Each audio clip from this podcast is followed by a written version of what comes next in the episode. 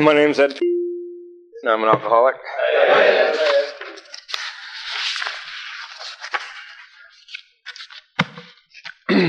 My topic is the person who has it is often the last one to know.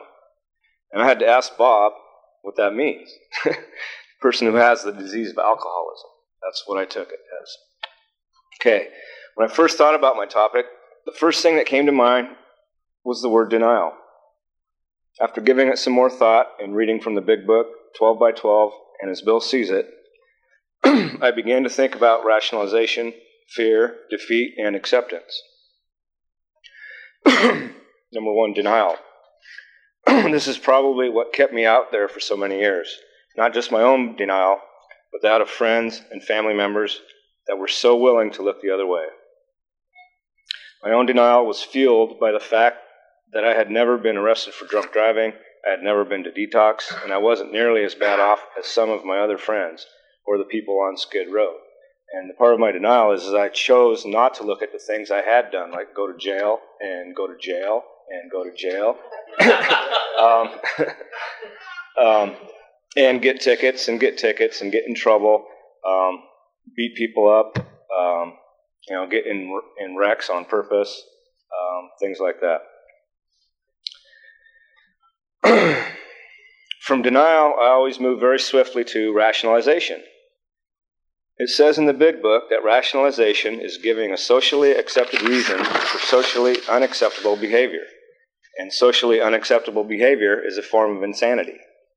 And then we all know what insanity is it's doing the same thing over and over and over, like going to jail and going to jail and going to jail and expecting different results. Another quote, this one comes from a letter Bill wrote in 1959, as in, as in the book as Bill sees it, titled Where Rationalization Leads. You know what our genius for rationalization is. If to ourselves we fully, fully justify our slip, then our rational, uh, rationalization propensities are almost sure to justify another one, perhaps with a different set of excuses, but one justifi- justification leads to another, and presently we are on or back on the bottle full time. Unquote. I can't begin to count the number of times my diseased thinking took me down that road, and to see how my own erratic behaviors and emotions victimized myself. Didn't even occur to me until after a long time of exposure to AA. Now, about defeat or powerlessness. I would like to read another quote from a letter written by Bill in 1966 on page 283 from the, from the book as Bill sees it. In the late stages of our drinking, the will to resist has fled.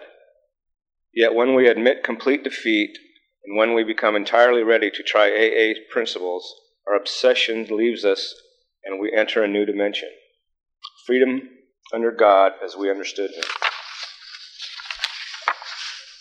this process of defeat or powerlessness did come to me didn't come to me until after my first couple of meetings and after I took a look at my own fears such as what would people think or how might they react to me being an alcoholic.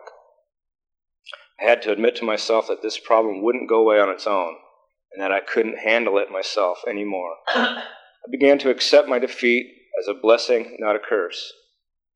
To sum it all up if I had not been beaten down long enough by my, my, by my disease to become at least a little bit open minded, then maybe God couldn't have done for me that which I could not do for myself. And I still might be the person that is still the last one to know. Thanks.